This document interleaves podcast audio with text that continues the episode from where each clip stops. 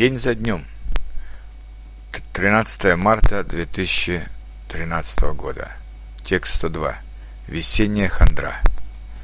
Есть в предвесенний период неприятное время, когда зима уже умирает, а весна еще не рождается. Холодно, ветрено, под ногами вода от растаявшего снега, но еще нет зелени, все серо и скучно. В такое время на людей часто нападает весенняя хандра, когда ничего не хочется делать, когда у тебя насморк, кашель и упадок сил. Французы называют такое состояние «la déprime», а русские предпочитают слова «хандра» или «тоска», когда не знаешь, чем заняться, все тоскливо и скучно. Пробуешь читать книгу, но уже через пару страниц она тебе надоела – Пробуешь заняться языками, но новые слова никак не запоминаются, хотя ты их встречаешь через каждые несколько минут.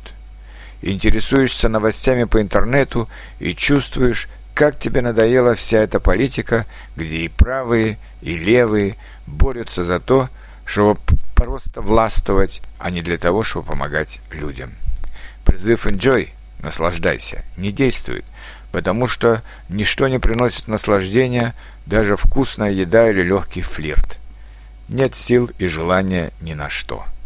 Едешь в фитнес-клуб, но даже спортивные упражнения делаешь кое-как и хочешь поскорее все это дело закончить и опять отправиться домой. Есть возможность выпить и забыть на время о своей хандре, но так легко можно стать алкоголиком, потому что причин для недовольства жизнью всегда хватает. Можно, конечно, просто тупо сидеть перед телевизором весь день, превращаясь в кауч-потейто, сибарита, ленивца и набирая лишний вес.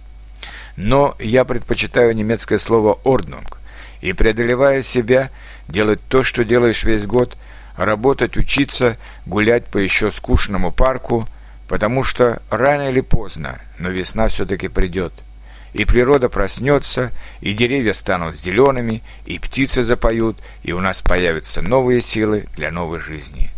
Так же, хандра, зря стараешься, мы тебя победим».